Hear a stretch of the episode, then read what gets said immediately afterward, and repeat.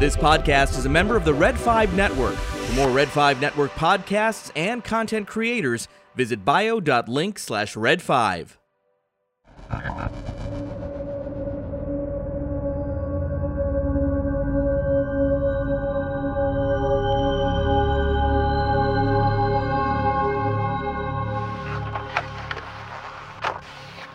Nine one one. What is the address to your emergency? Have you guys been getting any calls about some strange lights up on the North Hill? What is it? No, I, I you know, we're we're driving down here, and just from a bunch of people, uh, you know, we just stopped over the side of the road to take a look, and there's such a strange low hum, and some lights buzzing overhead. Okay, stay where you are. We're going to send someone over right now. Well, it doesn't seem to be any the natural phenomenon. I mean, Do not approach it. oh, hold on a second. I no, you know what? I, I see I see more lights. Co- more lights are coming. I I don't know what these are. Wait, oh no no no! Hold on. Get back in the car. Get get back in the car. No no no no! Wait wait! No, that, you got to send somebody out here now. I don't know what is going on. What is going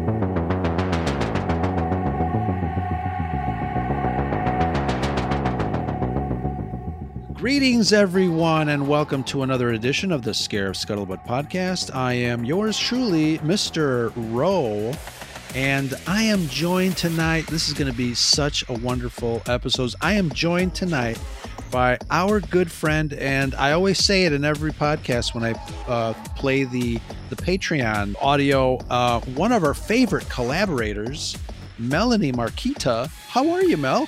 I'm doing great. How are you?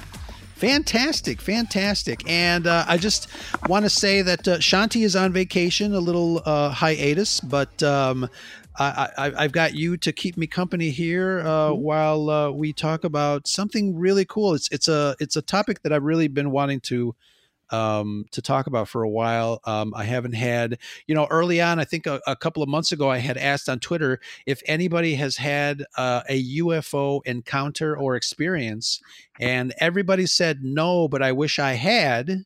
And uh, we're going to try it again because I, I did get, you know, one, you know, we've, we've got some material that we can work with, but um, uh, this is going to be really exciting. Yes. I can't wait. Close Encounters is one of my favorite movies. Excellent. And um, UFOs to me are fascinating. Close Yeah. Encounters obviously is. Uh, I put it in the notes. It's it's another one of those 1977 movies that I feel we don't talk enough about. So, uh, Yeah. what do you think? Let's get started. Yes. Indianapolis, Air East 31 has traffic 2 o'clock, slightly above. Can you say aircraft type? Uh, negative center, uh, no distinct outline. Tell you the truth, the target is rather brilliant. Wait a second, he's heading right for my windshield. The traffic is approaching head on. Ultra bright and really moving. And right by us, right now. That was really close. 31, do you wish to file a report of any kind of it? I wouldn't know what kind of report to file, Center.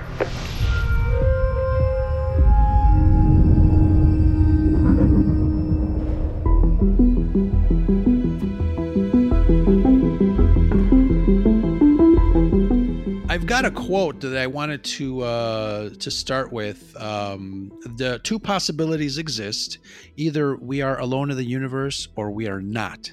Both are equally terrifying, and that is a quote by um, science fiction author Arthur C. Clarke.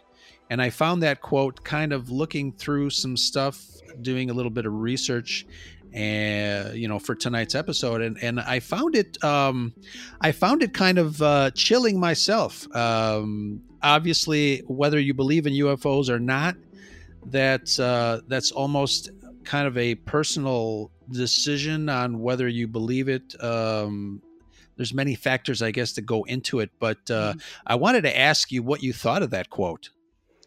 Well, it's hard to believe in a universe as big as ours is that we're the only kids in the neighborhood because we're in a very small part of a very big place. yes And, you know, and as a kid, you know, I grew up sort of watching Cosmos with Carl Sagan and reading a lot of Carl Sagan.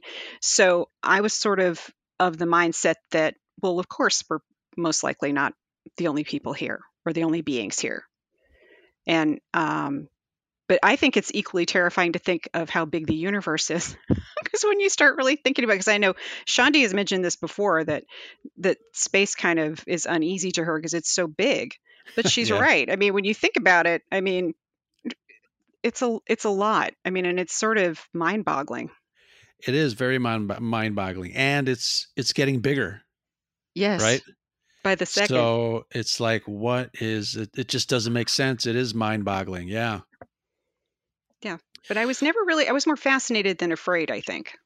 Yeah, same here. I think uh, the curiosity and the science behind it all was one aspect that uh, that kept me kind of grounded and not um, not surrounded by fear as much, I guess. But No. um, it's it's it's fascinating, and obviously my love for science fiction and stories of of spaceships and aliens and things like that. Um, as a kid, obviously, always fascinated me.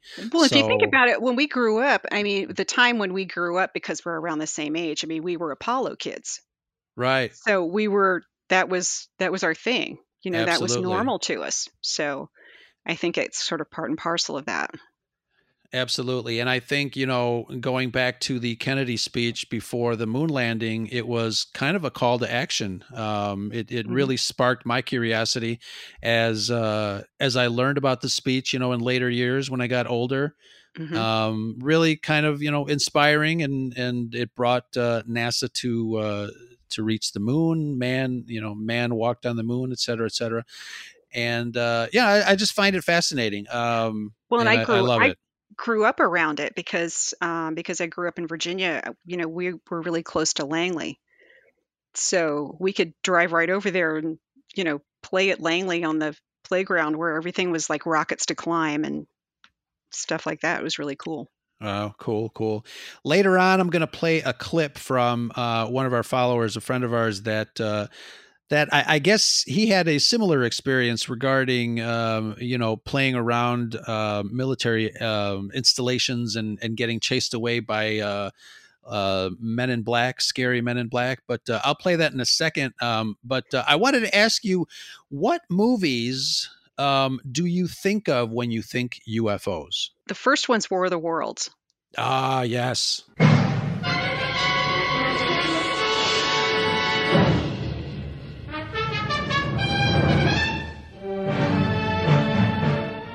I, liked the radio drama Oh, I loved it. because I heard that first, and then I watched the movie, the Yeah, the- original movie. The movie, yeah, you know what? I I bought the um the Tom Cruise version um a little while ago and I watched it and I'm like, you know, obviously I remember the original one. Um and it just it just does not hold up as well as the original one does. It's so spooky to me. It's scary. Yeah. And it was just it was so thrilling to watch as a kid because it, it but it's like a lot of those movies every alien invasion was a terrible thing. Right.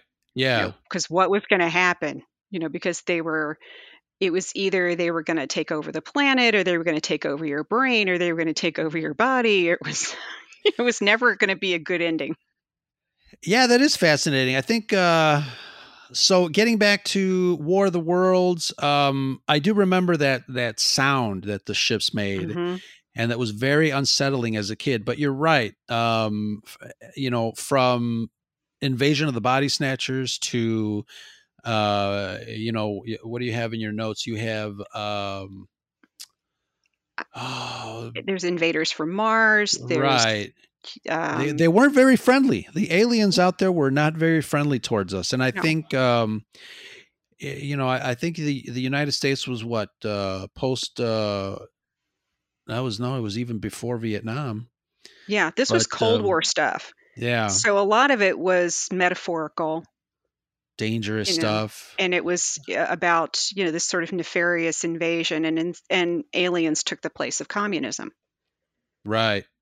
So it was you know something you could go and be afraid of, and you know it had a, a little bit of subtext to it. but they're also they're also a lot of fun too because I I remember seeing it came from outer space on a double bill with Creature from the Black Lagoon Right. in 3D, Oh my God. Yeah. which was a lot of fun. in Chicago, we had um, uh, the creature from the Black Lagoon in 3D presented by the Son of Svengoolie TV show here, and you had to go to 7-Eleven to get your 3D glasses, and then come home and, and watch it. And I remember the only thing I think I talked about this on another episode. I think the only thing that was 3D were the fish that were floating in the foreground, which Yeah. still was kind of cool but um, very very interesting too and um, yeah if you guys are fans of uh, those ufo alien movies from the 50s particularly we're uh, we're definitely going to get back on track on that one I, i'd like to actually do a separate show on on that genre because it, it does relate to this but i want to um, i want to be a little more modern on that side but we we're Mhm. definitely are going to do a uh, 50s ufo um, episode because i find that uh, I find that topic also intriguing. So that that's going to be a lot of fun. I am here to discuss the so called flying saucers. The Air Force interest in this problem has been due to our feeling of an obligation to identify and analyze to the best of our ability anything in the air that may have the possibility of threat or menace to the United States.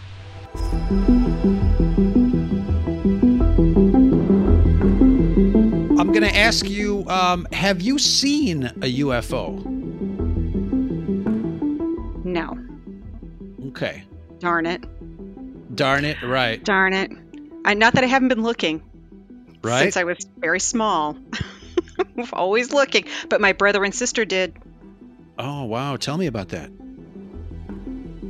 and I slept through it. So oh my God. I know. Of all people, it was it was just so wrong on so many levels. But um, the way she tells the story, which she doesn't tell very often because it freaked her out completely. Does it Um, still freak her out? Yeah, she won't talk about it. Wow. Yeah, she won't talk about it. I had to, I begged her to let me talk about it. So she said it was okay as long as she didn't have to do it. And I said, okay, I can do it. um, I think she just does it so she can stick it to me that it didn't happen to me. But anyway, so she had been asleep. This was, we were in school at the time. So um, this was between 11 ish and 1 o'clock in the morning.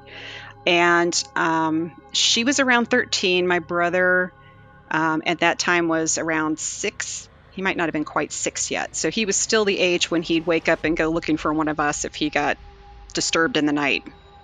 And so this happened on this particular night. So she told him, well, just, you know, lay down and go to sleep. And so around 11 o'clock ish, this bright light happens outside the house. Well, she said it was weird because she had this feeling that she didn't want to look outside, but she felt compelled to go to the window at the same time. And she said she felt it before she saw it. Wow. And it was like a humming. She says uh, she says it's weird to describe it as a humming, but it, she said it felt like her body was humming. And she saw it, and it was a bunch of different multicolored lights. It was hovering, and there was complete quiet on the street. There was no traffic. There was no air traffic because we live uh, in a, in a flight path at that time. We were sort of in a flight path. Nothing in the sky except this thing, and it was just there. And and then my brother woke up and he said, "Is that a UFO?" Oh my God. like only a little kid can do. Right. Yeah. And she said, "Okay, let's just go back to sleep. Let's just lay down." Oh but she said it was very, very, for her, it was very disturbing. But see, she was the kid who didn't like any of that stuff. right. She wasn't looking for it. She wasn't trying to attract it to her in some Oh weird God. way. You know, she's like, if I don't think about it, they're not going to know I'm thinking about them. They're not going to come. you know. Wow. And meantime, they tell me about it the next morning. I'm like, why didn't you come get me? Oh my God. I'd have been out there snapping pictures, Yeah. you know. But um, funny. I yeah, it was yeah, and I thought of all people, you two, great. Wow. Wow. Well, Uh, yeah. if your if Mhm. your sister listens to this episode, she's going to get really freaked out because I'm going to edit the crap out of the this little segment here and add some sound effects. Oh my god, she's going to flashbacks there, right? Yeah, yeah. Oh my god. And she does have dreams about it. She still wow. has dreams about it, and this is many, many, many years on. I won't say Yeah. because I don't want to make her even angrier, but Oh it's god. um but she does and she says she still she still has a little bit of fear about dreaming about it again because the dreams are very vivid and they're not Wow. good Now, are these dreams uh, a recreation of just seeing the lights in the sky, or does something else happen? Mm, other things happen Oh my god. hmm yeah and she said not to talk about that part Okay. too much but All right. it's- Mm, people beings and she didn't like it yeah. not one bit Wow. Has she described like what they look like? she it, it was uh, like a it was a silhouette kind of thing Where Uh, you That's can't even really- scarier. Yeah, your Yeah, brain fills in the gaps. yeah and she and it's it's like a sleep paralysis thing and and and the whole deal but it's traumatic you know she Yeah. said she said she's only had it happen a couple of times since then but she's Wow. always has that in the back of her mind when she's going to sleep that she doesn't want it to happen again Today, 3 8 94. The time, 2130 hours. They're right there in the sky. This is something we've never seen before. No, Okay, um, I don't know if you guys do anything on UFOs at all.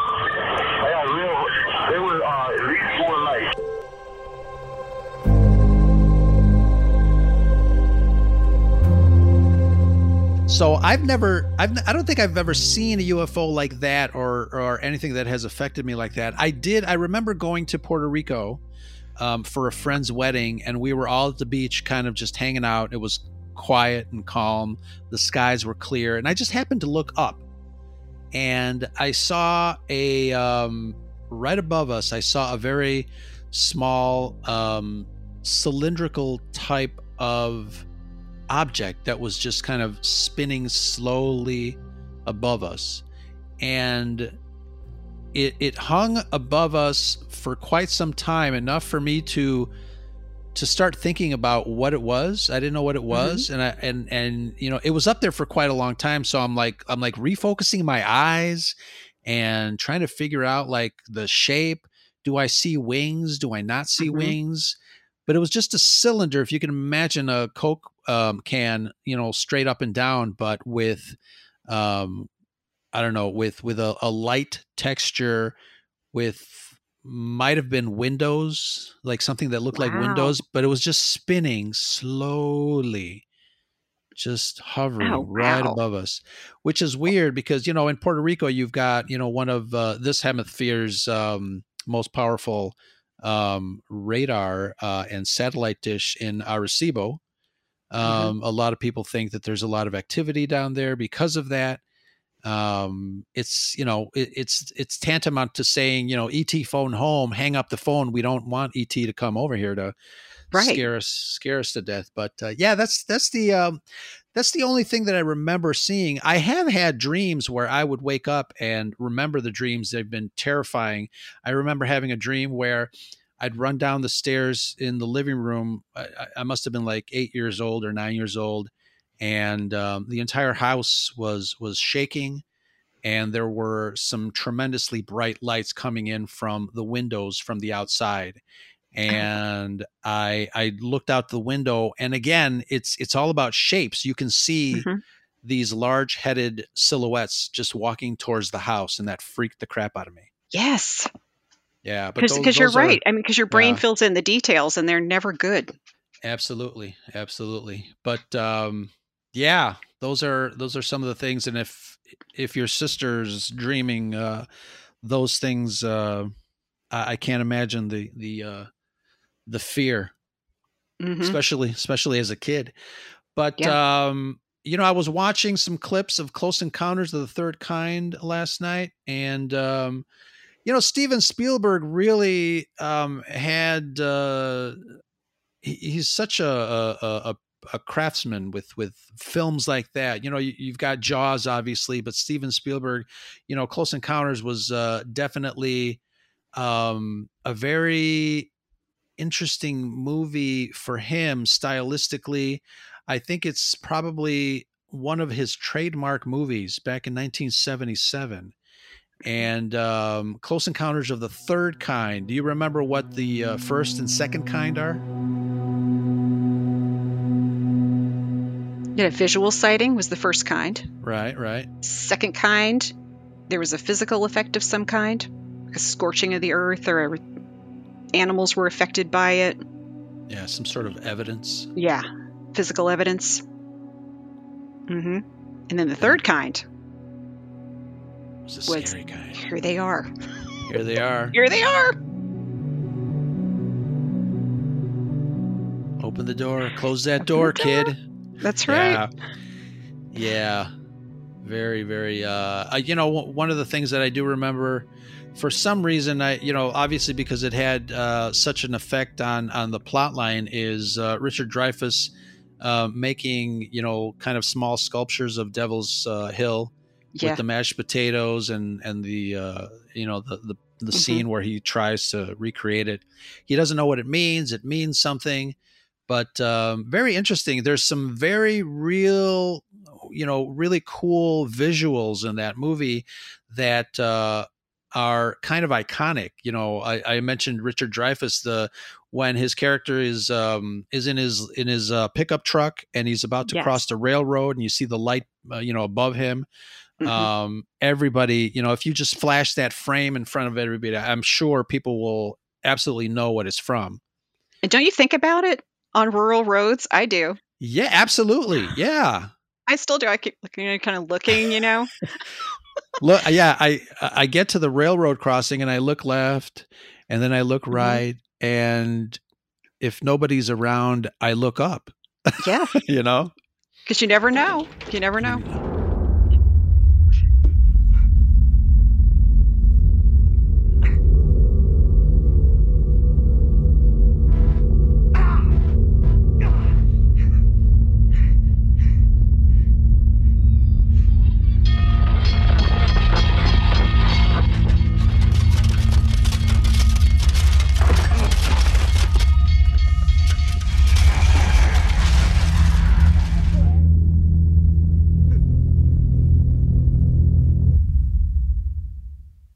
But you know what? It's funny because you slept through it, and you know I'll be at the railroad, you know, hoping that uh, I'll wait long enough, and maybe maybe the aliens are late and um, they're about to shine their light on me, but nothing ever happens. So um, No. I kind of get bummed out.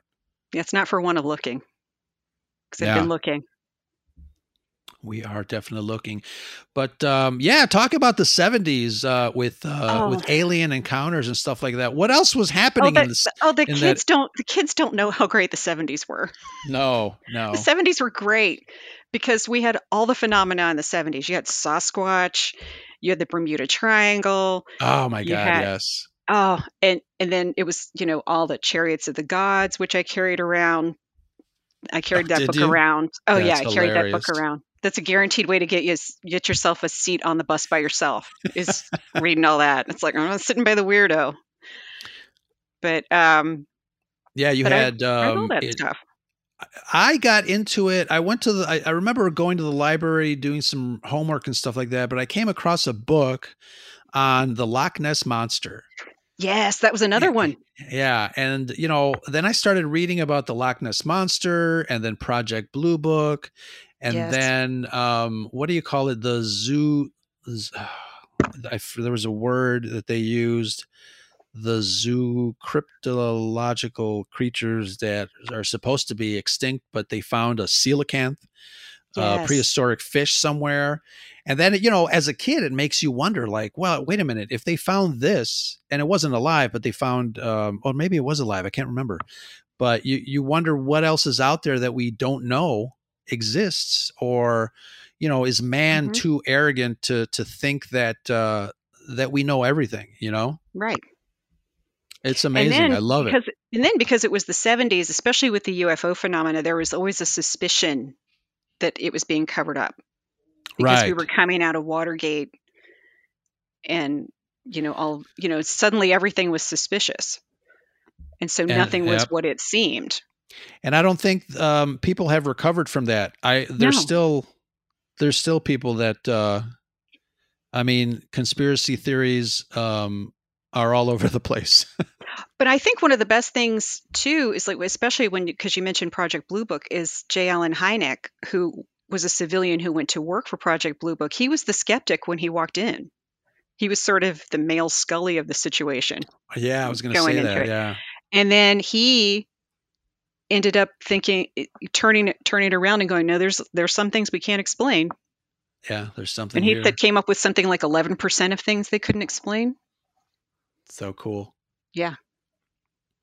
And let's see what other shows were out there. Um, one of the other shows that I absolutely loved was In Search of. Oh yes, every Saturday with Mr. Spock. Lost civilizations, extraterrestrials, myths and monsters, missing persons, magic and witchcraft, unexplained phenomena. In search of cameras are traveling the world, seeking out these great mysteries.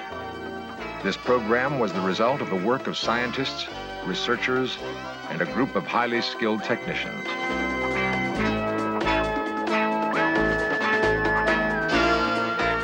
I mean, I knew he was Leonard Nimoy, but you know, it's it's Spock telling you about this stuff. So I know it's great. you know it's good. But it was like, but it was so great because it was everything. It was ESP, which was a big thing then, and um, Ancient Aliens, and I mean, he covered everything on that show, and it was so great. Bigfoot, and like I said, you know, I mean, he covered. You know, there was even an episode on Loch Ness on the Loch Ness monster, which uh, you know at the time, obviously, that's kind of how I got into all this weird, creepy stuff. Um, and then obviously my love for for Star Trek and, and sci-fi at the time, it was a perfect Mhm. combination. Oh yeah, because because we were watching Star Trek in syndication because it was on every where where I lived. It was on every day, even on the Yeah. weekends. Yeah, Good stuff. Good stuff. so good. So, um, what are some of your favorite um, scenes from uh, Close Encounters of the Third Kind? Well, you know, we were talking about J. Allen Hynek, and he's actually in the movie, Yeah, which I, I which was always a thrill for me because I was the nerd going, "It's J. Allen Hynek," and everybody's like, "Who?" Project That's Blue Book, funny. what? You know. But um, but I always think that's cool when he shows up. Um, but I think one of the one of the best scenes, and and you and you referenced it before, was is when Roy is in his truck, and at first he's terrified, like you would be, and like midway through it, and he plays it so well because he's not saying anything. You know, he has to telegraph all this stuff to us. yeah, He's in his truck, and all these, you know, the lights are going, and the mailboxes are swaying back and forth and the railroad signs swaying back and forth and it's just this bright light and he doesn't know what's happening. And suddenly about three quarters through the scene he starts getting fascinated by it. And you can tell that Yeah. he's he it, he's made a turn sort of in his mind that you know i kind of want to know what's what is what is happening to me? What's going on? What is this thing? He's and like it, he just plays it so well. Yeah exactly. Yeah, and he's not and, and at first he's he's you know really you can tell it's it he's panicked and then he sort of calms down and he's sort of taking it all in you know just like we are you know as the camera's going from here to here we're kind of seeing what he's seeing. Yeah, and it's just so well done. Without with no dialogue. Yeah. you know and at that point as the audience we really don't know what's happening yet. Because Right. it's so early in the movie. Hmm And I think that you know, getting back to the work of Steven Spielberg, I think that that's one of his um, his kind of his trademark moves. I, I love it. I was watching the scene um, where the uh, the scientists discover the the World War II planes out in the desert. Yes And there are there are just certain shots that you can just totally tell like that's like a Steven Spielberg move. Tell me something. What the hell is happening here? It's flight number 19. 19 what? It's that training mission from the Naval Air Station at Fort Lauderdale. They were doing target runs on an old Hulk. Who flies crates like these anymore? No one. These these planes were reported missing in 1945.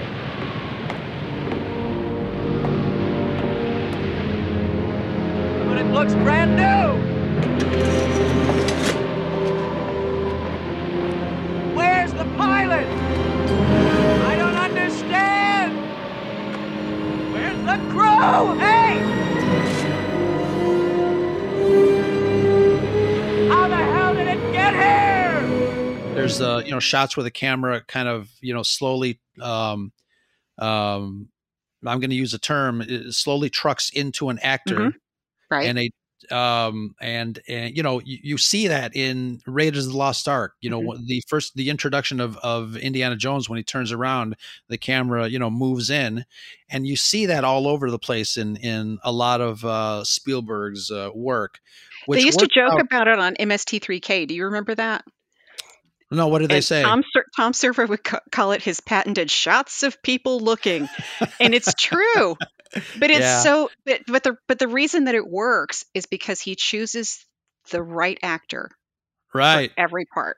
Yeah, and that first he- one was uh, Truffaut. hmm That was that that was like his introduction to his character that was in the movie too. And he has such a great Um, presence on screen too. Yeah, absolutely. And then you know, obviously, you couple it with uh, a, a score by the master himself, John Williams, and "What's Not to Love." Yeah, you can't go wrong with that. Absolutely. And I and I love the bits of electronica he brings into it too because it's because it's a very it's a very 70s sci-fi sort of feel, but it also has a timeless quality too. Sure. And I'm not sure anybody else could do that but him. Right.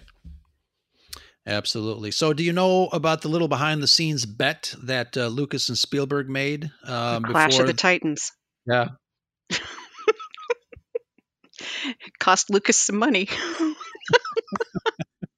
Yeah. some pocket I change. I remember I remember an interview with Spielberg that uh, and both of them that said, you know, um, he he had the better uh, he had the better bet. Um, Yeah. Obviously, the two directors were were friends and they were making their movies, uh, you know, comparing notes and they gave each other points on um, you know on the profit or, or whatever of the, of the the the box office, the the money that the movies would make. And obviously, Star Wars blew everything out of the water in 1977. So Spielberg got uh, a little change for for his uh, his points on the back end, as they say in the business. Um, and uh, Mhm. The but rest is Lucas history. Luc- Lucas made good on it though. yeah, He's absolutely. that kind of guy. yeah. It'd be great to have that kind of coin to throw around. Just Oh making bets with your money making friends.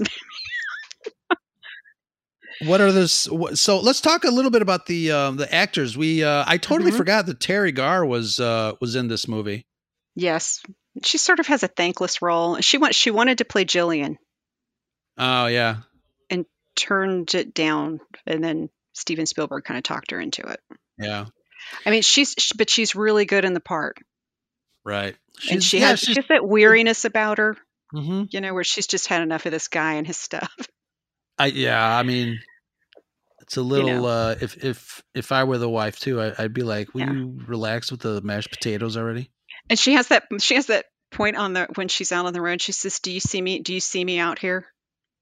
You know, because she's like, "I'm being supportive, right?" Yeah, And she kind of doesn't want to have to do it, but she's doing it anyway. yeah. But- what a trooper! Yeah, she was a trooper. She was a trooper. But I also think, um, and I think it was the sole, it was the sole acting because Richard Dreyfuss won for Goodbye Girl that year, not for this. Melinda Dillon got an Academy Award nomination for playing Jillian. Mm, nice. And she was, oh, she's so good in this part. I mean, she's very, I mean, she's a great actress anyway. And most people know her as the mom from A Christmas Story now. Right. But um, when I went to see a Christmas story, I was like, oh, it was the mom from Close Encounters and Christmas Story. what a nerd. I was such a nerd, such a nerd. and it was he, she's married to Kolchak the Night Stalker. So, it was, Oh wow, I didn't know Yeah. that. well, I mean, in the movie, Yeah, he's the old man. But too um, funny. yeah, but that's where I was in Nerd Town. Yeah, absolutely. Um, last night I was, I was telling you I was watching just some clips, and um, the one where the uh, the little kid is fascinated by the lights that are approaching the house, the farmhouse. Um, Right. That's I think that's kind of like what my dream was, except I didn't get pulled out from you know out, out, of the of the house. Um, Right.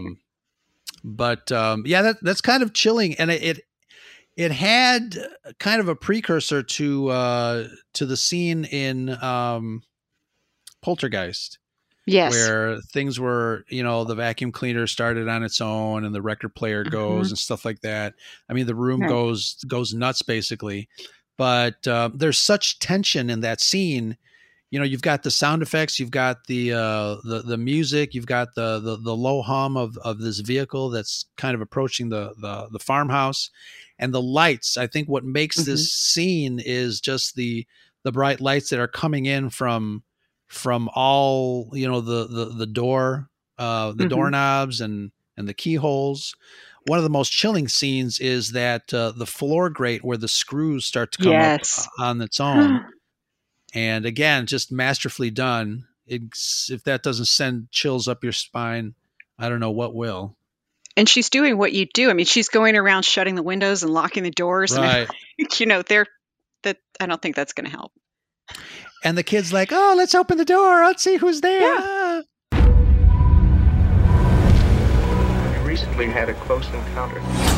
Close encounter with something very unusual. Who are you people?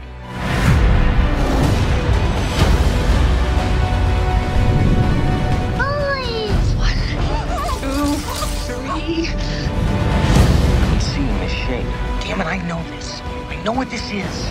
This means something. Sound editing is excellent. Absolutely. Yeah. Let's um let's rewind a little bit and uh, talk a little bit about the history of uh, UFO sightings. I mentioned um, Betty and Barney Hill. We've got obviously Roswell. Um, but um, how how cool is that? How fascinating is that? Um, the uh, the the very first what documented abduction.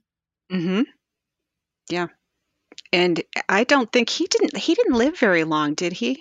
He seems like he was very young when he died, Barney Hill. Yeah, yeah. I mean, I- when I the, when I remember when I first read about that, I was like, man, because I never it never occurred to me. I mean, because like up until I read about them, it was more like you know it was Roswell and they crashed, or people were seeing him in the sky. It wasn't like people being taken Right. for Weather whatever balloons. reason. Right. Right. Yeah, and you never really thought about abduction that way.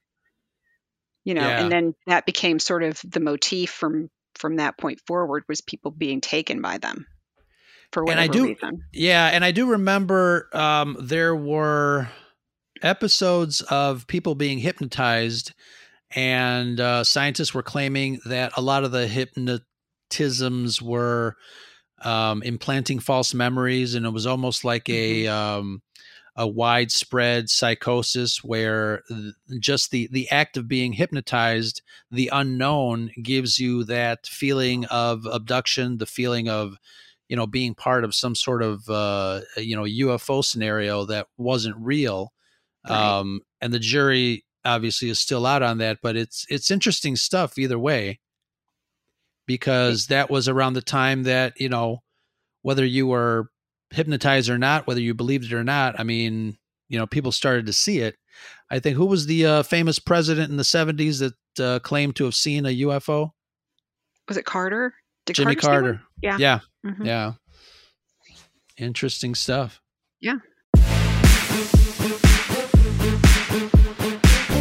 All right, friends, time to say thank you and acknowledge all the wonderful souls that help keep the lights on over here at the Scarif Scuttlebutt podcast. Team Scarif gives you all a heartfelt thanks. We're super lucky to have you. Big thanks to our executor tier patrons Backyard TARDIS, Nick Schaefer, a huge supporter of the Red 5 Network. Go support his channel and catch up on his adventures in locksmithing. Scott and Kim from the Used and Abused podcast, another Red 5 pod. Look for them on all the socials. Can't forget our other patrons, Rogue One Radio. Thank you, DJ, Steve, and Nicole. And check out Comics and Cosmetics. Danny's got some lovely takes on comics and uh, cosmetics.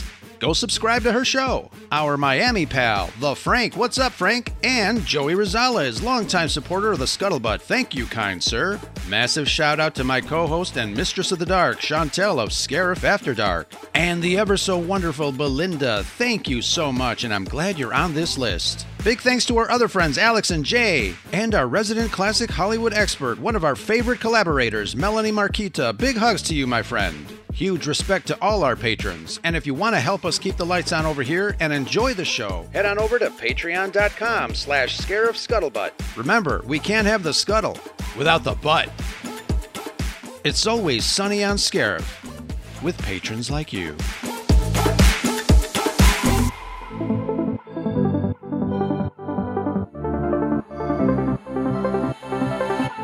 You mentioned um, a couple minutes ago um, Chariots of the Gods. You want to dive into that a little bit and tell people um, what what is that all about? Oh, Erich von Däniken. oh, so exciting. And there was a movie too. There was a movie too. You know the schlocky documentaries we had in the 70s that I oh, I still love those things. yeah. And, and and they're so great, you know, because they you know they're trying to posit these theories and not really come down on one side or think, well, it's up to you, you know, that sort of thing. But Chariots of the Gods yeah. was huge, huge. I mean, and everybody was talking about it. At least in my nerdy circles, everybody was talking about it, and it was this great sort of theory where he where he sort of went to these places like Peru and and Egypt and tried to make it uh, the make real this theory that we had been visited before and that these ancient aliens ancient astronauts were responsible for a lot of technology that these people shouldn't have had, or the reason that um, these lines happened in Peru was this is a landing strip. Right, the the Nazca lines. Yes, and the cave paintings of the of the creatures in the in the helmets were yeah. because we'd been visited. And it was I mean that that stuff I find fascinating. Yeah, yeah. I mean because you look at the pictures and it's like, well, it does look like yeah. an astronaut. Yeah, it looks like a NASA spacesuit. Yeah, it looks so exactly like an weird. Apollo astronaut in a cave somewhere, you know. Right. Just discovered, you know. Where it shouldn't be. Fascinating. And then there was, you know, other drawings were like flying machines that they shouldn't have been able to know anything about. Right. It was just fascinating. Yeah.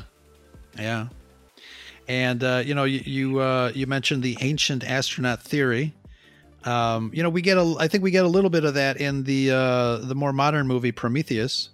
Yes. Which um, you know, I, I know it gets panned, but I, I think because I like the premise of of uh, of the Chariots of the Gods book. Um, I feel like I, I wish I wanted. I, I, wish we could have gotten a little bit more from that. Um, I think uh, a prequel to Prometheus um, would actually fascinate me if they want if they went into the whole you know ancient astronaut and i know a lot of people at the beginning of that movie were confused as to like what is, what is this big white alien doing why is he melting his dna here what's what what is all that stuff and i i like because i i love that show ancient aliens and i knew the right. premise of what they were talking about i'm like oh okay these guys are seeding the galaxy and this is where we're yes. getting our information and i know what's going on but I yeah, did too. Just... I was like, yeah, I know, I know exactly who these people are and what they're doing. Of Oh course. man. But I think that's why Ancient Aliens is so popular. One of the reasons why is is there's so many of us that grew up in that, we're sort of steeped in it, and we were sort of you know hungry for that sort of thing. yeah And I- uh, you know, some of you know, I love watching the shows. If if Mm-hmm. if for anything, just I love to see how far they can stretch their their um their story, their narrative. Oh yeah. And uh, it's it's just fascinating. I'm like, ah, you're pushing it there, but I love it. Give me more. I love it. Keep going. Keep going.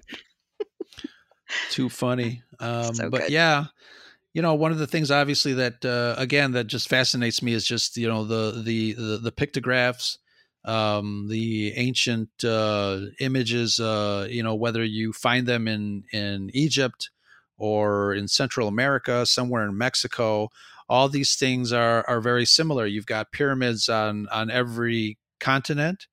You've got similar stories of winged beasts. So it's like, you know, you have to kind of ask yourself, uh, you know, there might be something there where we were visited, or the other possibility exists that uh, mankind always had a great imagination, um, no matter where they lived on the planet. That's That- true. That might be something too. That's true. It's fun to think that we're the aliens, though, isn't it? I mean, really, Absolutely. it's way, way more fun. Absolutely. Spaceships and their flying machines, all the aliens. Absolutely. But it's funny because, you know, lately, you know, we, we had uh, just recently, we had the Pentagon unclassify or declassify the uh, images of uh, some fighter jets uh, chasing some sort of unidentified um, flying thing. What was the, so people are trying to switch the uh, acronym UFO to what was the other one? To UAP or something like that. They're UFOs. Get over it. UAPs. I, uh, I don't like you said in the notes. I don't think that's going to catch. No, that's like new Coke. Forget it. They're UFOs. They're oh My God. Oh my God. New Coke. I totally. I almost forgot about that in history. Jeez. Deservedly That's so. hilarious. Yep. Yep. Absolutely.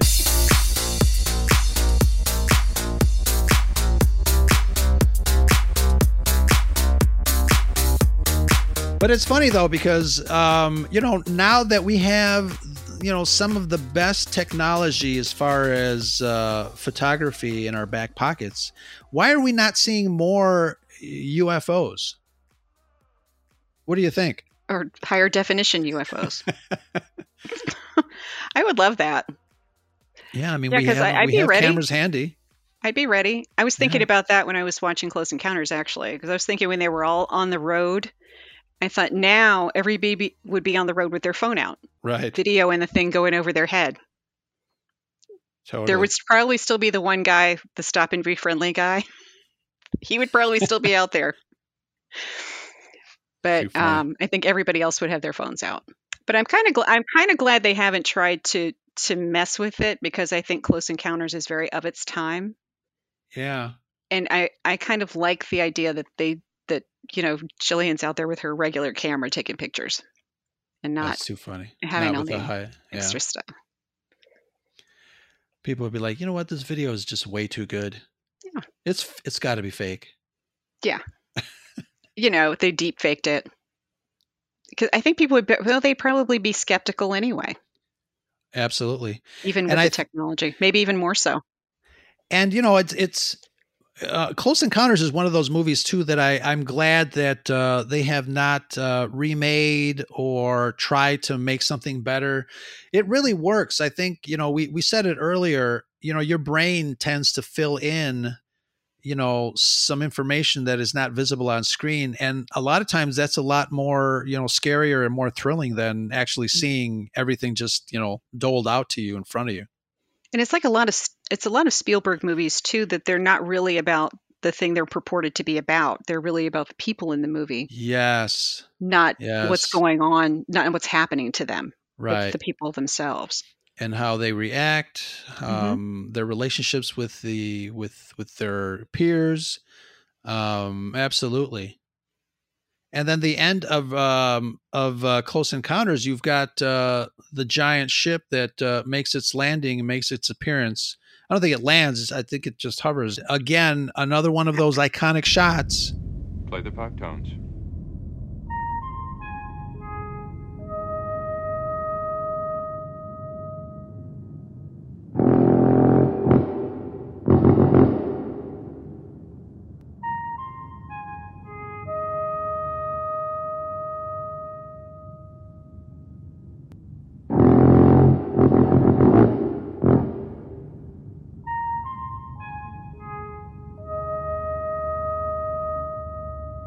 Honestly, if you haven't seen it on the big screen, you really haven't seen it oh my god because there was nothing like seeing it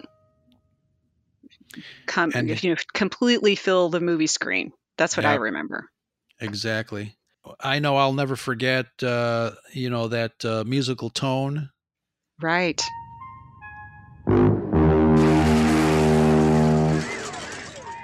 Will be forever ingrained in my head. And you play it when you see a xylophone, Exactly. or you try. Yep. can't help it. One of our followers, Ace Sipowitz, um, sent us a quick little clip. I'm going to play it here, and then uh, you can tell me what you think. my good friends that um, I used to work with in sterile processing. Um, he, I think he used to live near Wright Pat Air Force Base here in Dayton, Ohio. And he said that one of his family members was outside playing, and they were playing with some ball near some lake or some something. They say they said somebody came out from a storm drain. He had on like army fatigue, and he was uh, had a rifle, gun type something, wearing all black. He said, "Hey, you guys can't be playing near here. You gotta, you know, you gotta get lost and stuff like that. But down that drain and down where that place is at, um, it was supposed to be, you know, where they kept some secret, hidden military UFO type stuff or stuff that they say they've had had that down there for years. And you know, um, we've often wondered, you know, where this storm drain leads to, or you know, different areas because it's sealed off, but there's word on the street about the UFOs and the alien stuff. Now, I do believe they're among us. I don't know where exactly where they are, but I do believe they exist. So that's my story. So tell me what you guys think about that, because you know how the military is. They like to neither confirm nor deny a thing. What do you think? Yeah, that is that's something. Yeah. That's well. Is it a storm drain? Is it? I know, right? Question. the first thing I thought. Question mark. Don't believe anything until it has been officially denied. Right. That's right. That's some kind of story, though. I always wonder what that would I wondered what that would be like. You know, if you saw something you weren't supposed to see, who would come? You know, would it be the military? Would it be the Men in Black?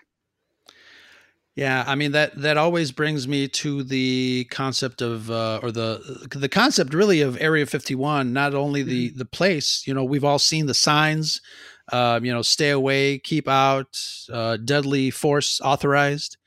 I mean, what is in there that uh, that deadly force is authorized if you uh, if and then you see the that people in the documentaries that drive up close enough that the people with the guns come, Yeah, and it's sort of like, okay, wow. yeah. I mean, it sounds kind of jokey until you see people actually right up there, and then you see people, you know, yards from them that Right. are heavily And- armed and ready to. and they're watching you from the hills or something. You can see them like sniper snipers. wise. Yes. It's like, dude, okay. But yeah. Um, and obviously there's, you know, there's some fun movies uh that have to do with Area 51. And, you know what? Uh, I I thought of a TV show too that I watched in. Um, I think it only had one season called Dark Skies. Did you watch that? Oh, I remember Dark, Dark Skies, yeah. And that had that whole um, military element to it too. Of you know, just mind your business and you know, Right. don't work in this area, that sort of thing. And that was a really good show. But it was. But I remember starting to watch that, and I thought, oh, I mean, just from the first episode, I was like, oh yes, Sign I'm me up. among my people.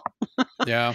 What are some of the real world UFO news items that you remember? I put a couple in the notes, but I wanted to see if uh, if you can remember anything in in real world in in the real world um, and not recently because maybe maybe back in that era, you know, the 70s, the 80s, some Mhm. stuff that really made um, headlines. Um, and I always, uh, you know, when I search UFO videos, I always see a lot of stuff from Mexico City.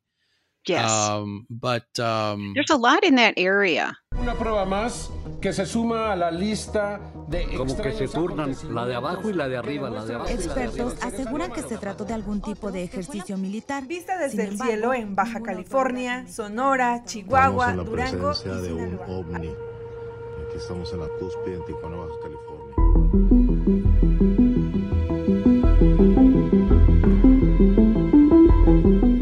Mexico City and Baja California and that whole that whole area has a lot of them.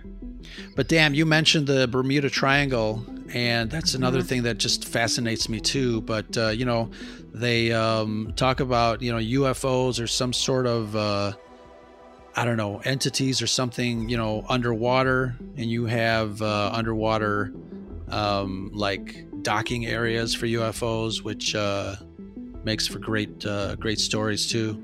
And was it magnetic? And that's why the um, Right. all the compasses on the planes went crazy. And That's another fascinating show. I think we should tackle in the future. yeah, But um, yeah, you know, finding the World War II uh, planes in uh, towards the, the beginning of uh, Close Encounters, and um, what was the the uh, the characters' names? Like, what what are these? What what's going on? Where are these from? Go, We haven't seen these in years. and they were pristine inside. Yeah. Where are the pilots? And it's such a great thing too because they're in the middle of this huge dust storm. Right. and and they just and it just breaks just enough so you can see these planes and they're you know, really nice looking planes in the middle of nowhere and they open the cockpit and you see the uh the fam like family pictures like Yes. these guys had their like pictures of their wives and their kids. Mm-hmm. But again like you said just they're they're all pristine like they just took off. Mm-hmm. Like somebody gently placed them there.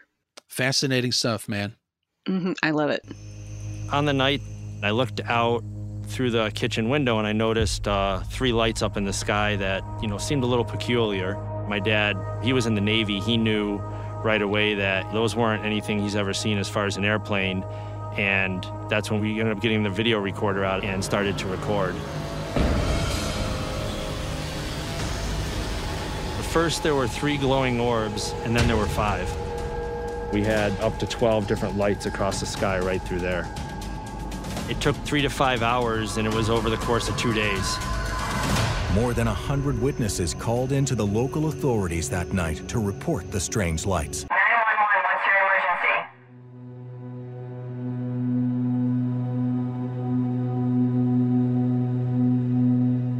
what else about ufos uh fascinates you i like the whole roswell thing because i like a mystery and I, I like reading about the different just just regular people's accounts of Mhm. these things and how similar they are all And- across right Yeah, and and on all over the country and and how it affects different people. That's always very interesting too, because some of the people are you know law enforcement people and people that are supposed to be you know the responsible people in their small town or whatever, and they don't really want to say that they saw these things. They don't want to make a fuss about it. Because they would be labeled crazy. And you had Mm-hmm. uh, you know you had some people that were just common folk that uh, whose credibility was always in question. But like you said you know the we started having you know police officers and people of uh, of, of high influence you know like i said uh, earlier uh, presidents uh, claim to have seen you know ufos it's very interesting. Hmm And in um, Project UFO, I think the first, I think it's the first episode. It's it's a good microcosm of people's experiences, you know. And you have the the lady from the farmhouse who wasn't concerned with it at all. She was she thought it was lovely and fascinating, and then you have some the military guys in the air who are completely freaked out because this thing is you know darting back and forth, and they don't know what it is, and they can't track it, and it's I liked that show because it seemed it seemed based in what I was reading, mm-hmm. but it was a Jack Webb thing, so he was going to talk to people who knew about. It. I mean, it, it really is a procedural sort of like Dragnet, yeah where he was, you know, where you get the card, the title card at the beginning that's that's based on actual cases, and right you know, and you have the narration and all that stuff. So it has that sort of dragnet element to it. But he was very concerned with things being accurate. So he was, and it's not flashy, you know. I don't know if kids now could watch it because it's not, you know, it's not nonstop action. But for me as a kid, I was glued to it. You know, the thing is though, I always, I always think about, you know, the SETI program. It's like, well, why did we have that? If we didn't think there was anything to any of Yeah, this. sure Right. yeah And Contact is another good movie. oh yeah i love that That one was really good. yeah But again, it was like, even though, I mean, and that was a Carl Sagan project. I mean, and there is a lot of science in it. But again, it's about the people in the story. absolutely know. It's a father daughter story. yeah you're absolutely right But I like that about it. Mm-hmm. Absolutely. So um, I'm so proud. If your sister makes it this far, I'm so proud of her. I am too. In the episode here, I don't know. I don't know. we'll have it to was find so. out. I, I will tell you this: it was so bad that her friend in high school, when they graduated, gave her a candle. You know how they have the the saint candles? This was one to ward off aliens. oh my god.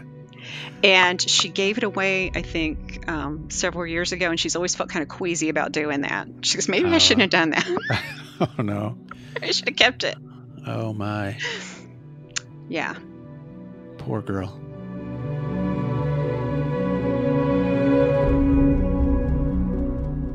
Awesome sauce, Melanie. Um, this was such a fun discussion on UFOs, close encounters, and ancient astronaut theories. Oh, yes. Good stuff. Good stuff. Melanie, thank you so much for joining me on this discussion. It was a lot of fun. Yeah, I had a great time. I love it. And if it, and if you're listening and you haven't watched Close Encounters, watch it. We haven't spoiled that much.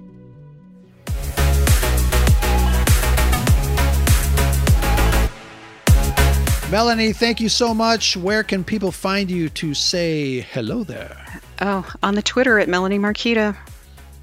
I'm following you guys around where the cool kids hang out. We're the cool kids. Thank you so much. You're the cool You're welcome. And um, this is Ro from the Scarif Scuttlebutt podcast. If you are just tuning in and finding out about our show, thank you so much. We can be found wherever you find your other favorite podcasts on all podcatchers across the galaxy. We also have a hotline. Uh, would love to hear your take if you uh, have been witness to a lights in the sky. Have you seen a UFO? Have you been probed? That is the question of the day. Give us a call and leave us a voicemail at 773 234 8659 or send us an email at scarifscuttlebutt at gmail.com. Thank you so much for joining us tonight on this episode, whatever it is. I forgot what it was 124, 125. This is Ro. That's Melanie. Thank you so much. And that's the Scuttlebutt.